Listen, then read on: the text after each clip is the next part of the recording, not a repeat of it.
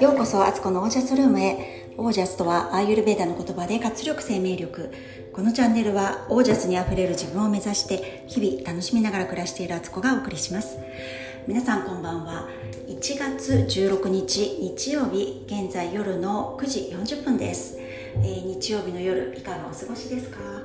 えー、明日からねえー、仕事だったり週始めだなと思われる時間帯かと思うんですけど、えー、そんな時も自分が心地よくいられることを選択していく心地よくいられる方ものを探していく。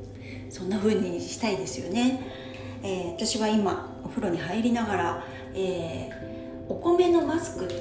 最近ね結構よく売られてるので見た方もいると思うんですけどなんかすごい日本人っぽい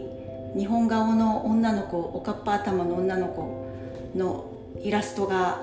マークですけどこれをこのパックをねつけました、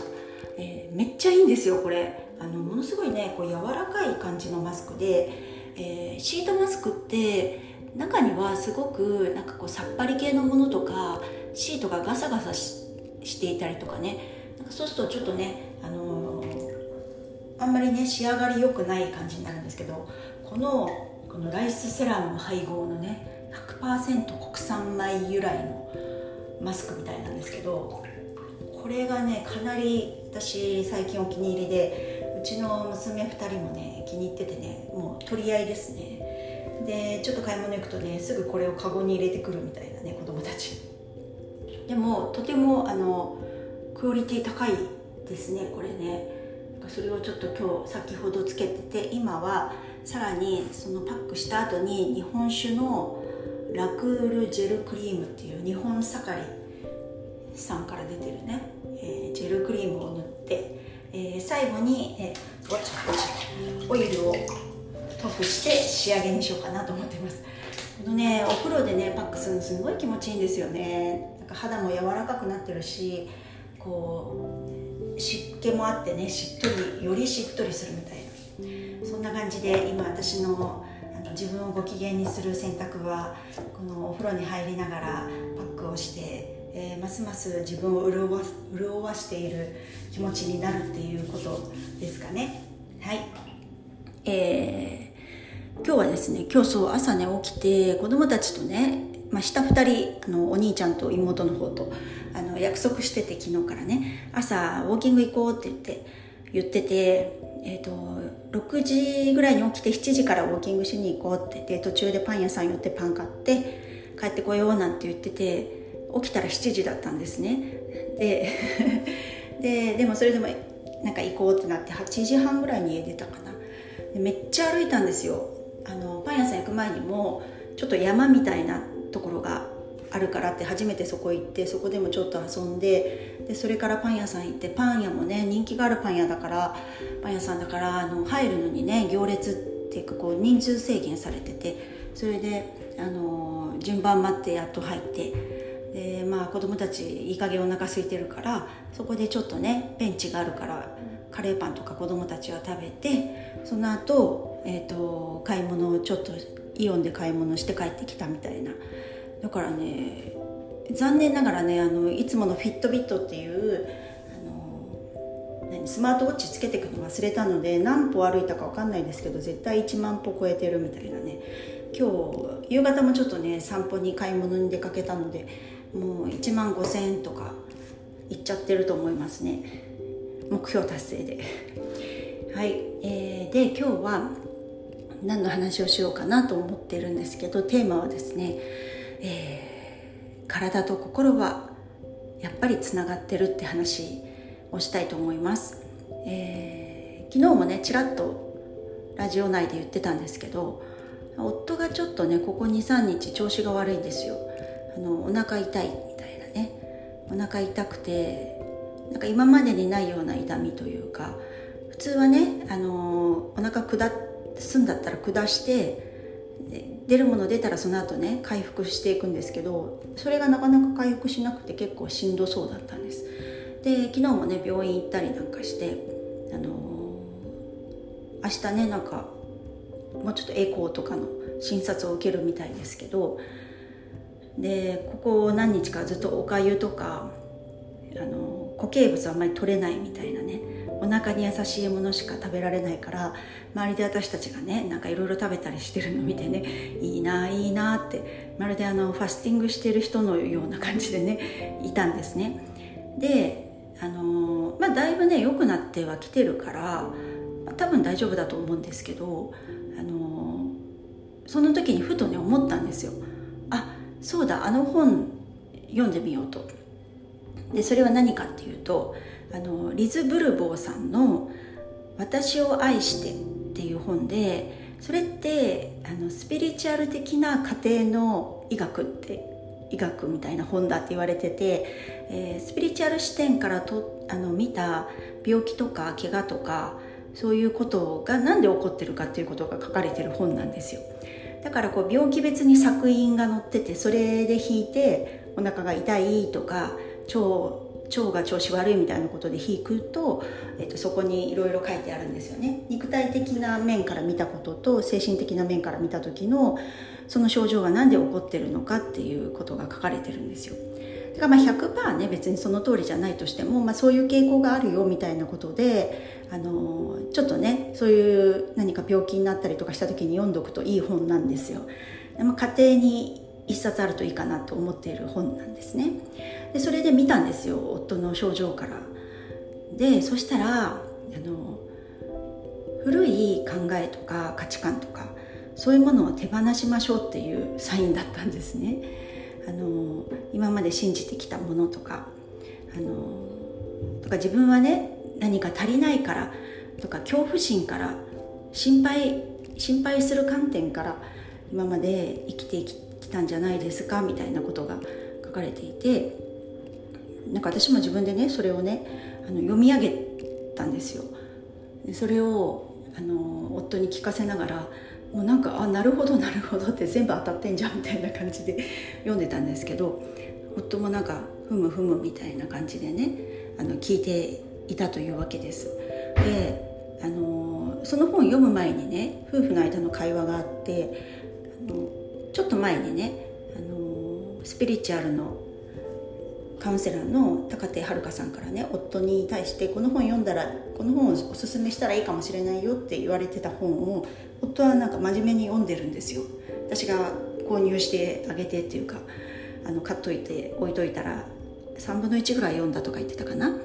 でそれを読んだ時にあれがもし本当だったらなんかすごいことだねみたいなことを言ってていやだって本当だよって私がね言ったんですよ。それって死んでも死なないってこととかあの魂は死なないってことですね。で死んでからあの魂になって、えー、スピリットのところに行ってねあの自分の今世の人生の反省会というかね振り返りをするみたいな。そういうことするんだねみたいなことを言ってて夫はね。でであのそうそういうことをね全く信じてこなかった人だから死んだら無になるって本当についこの間まで思ってたタイプなんですよ。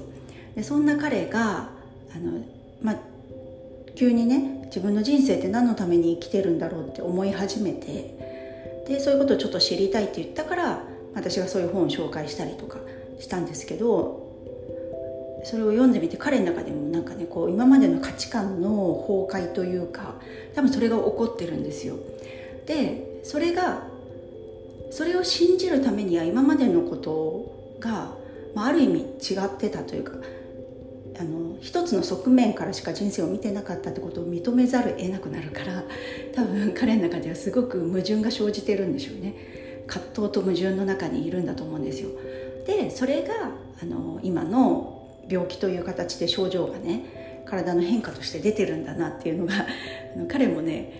あのその辺はねなんか思ったみたいで私がそのさっきのリズ・ブルボーさんの本を読み上げた時に。なんか普通だったら今までの夫だったらそういうこと私が言い出すとまたそういう夢物語みたいなことを言って浮世離れした地に足の足がつかないあの現実逃避したふわふわとした生き方でなっとらんみたいなね なんかそんな感じで怒り出すことが常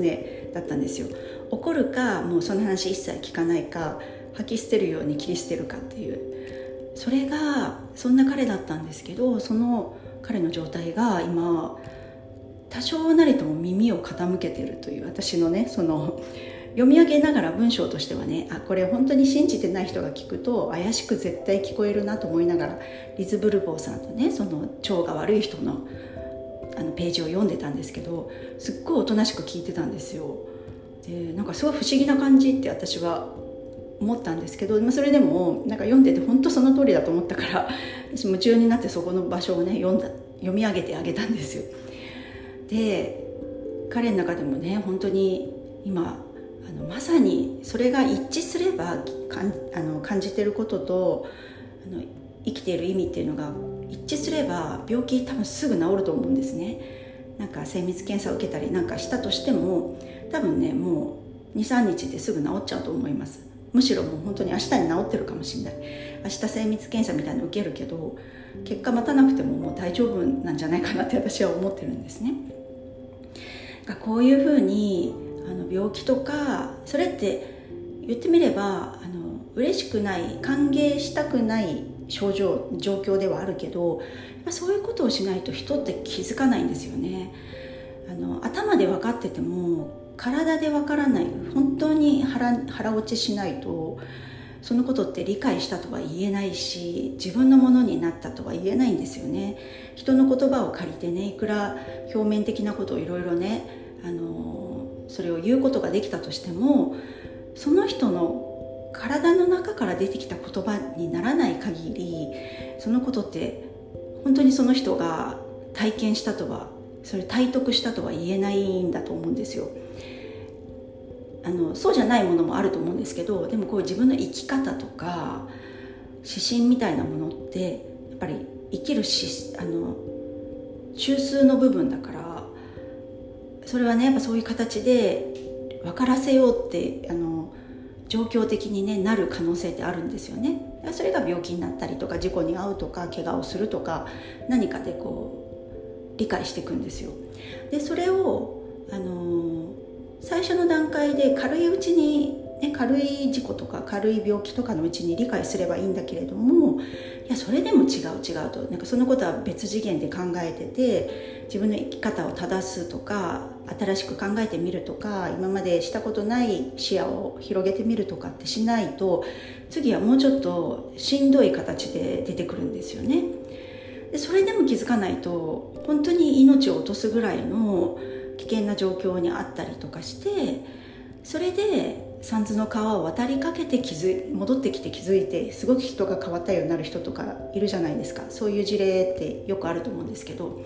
本当にそういうふうになってやっと理解するってこともあってでもやっぱりそういう大きなことになると大変だし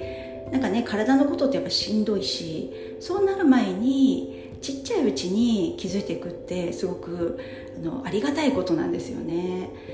から夫はねすごくお腹痛くてこの週末ね大変だったんですけどで自分としてもえななんかもしかしてすごく重い病気が自分の中に今あるんじゃないかと思ったりして不安になったと思うんですけどでも今日のねさっきの夫婦の会話を通して彼はすごく大きな気づきが多分ねあったと思うんですね。だからよかったじゃんみたいなお腹痛くなってよかったねみたいな。夜中にお腹痛いって私を起こしてね慰めてくれみたいなことを言ってましたけどでも本当にそういうしんどいことあったけどあのなんかこの先変わりそうだねっていうことであのすごく歓迎すべき出来事が起きたなと思っています。なので何かね体調悪いとかあの病気が自分の中に持病があるとか何かね急な事故にあって私なんか去年ねよくねあの足の指を骨折したりとかあと包丁で結構思いっきり手切っちゃったりとか、えー、ぎっくり背中やっちゃったりとかあれも何かの気づきなんですよね。そういうことってあの起きた時はあの困ったなとか嫌だなとかあのどうにかしてくれって思うんですけど違う目線でまたそのことを見てみると思わぬ道がまた見えてくる。っていうことがあると思うのであの本当に心と体ってつながっているんだなっていうのをねあのしみじみ思った今日でした。からなんかね夫婦でねそういうスピリチュアル的な会話をしてた時にすごい不思議だったんですよ。今まで絶対そういうことを会話にできなかったから、まあ、したとしても一方的な私が喋ってるだけみたいな状態だったのが結構同じ同じステージとは言わないですけどなんとなく向こうもちゃんと理解しててこっちが言いたいことも伝わるみたいなあの同じ言語で話せてるようなそんなことができたので今日は本当にとってもいい日だったなと思っています。はい。では今日はこの辺で皆さんもねこんなようなエピソードあったらね是非教えてください。そして、えーと、YouTube、えーと、頑張って更新しています。とね、毎日更新は結構しんどいので、えーと、2日分貯めて2日に1回ぐらいを更新していくようにしようかなと思ってやってます。今日もね先ほど夕方ぐらいにアップしたのでねあのよかったら見てください。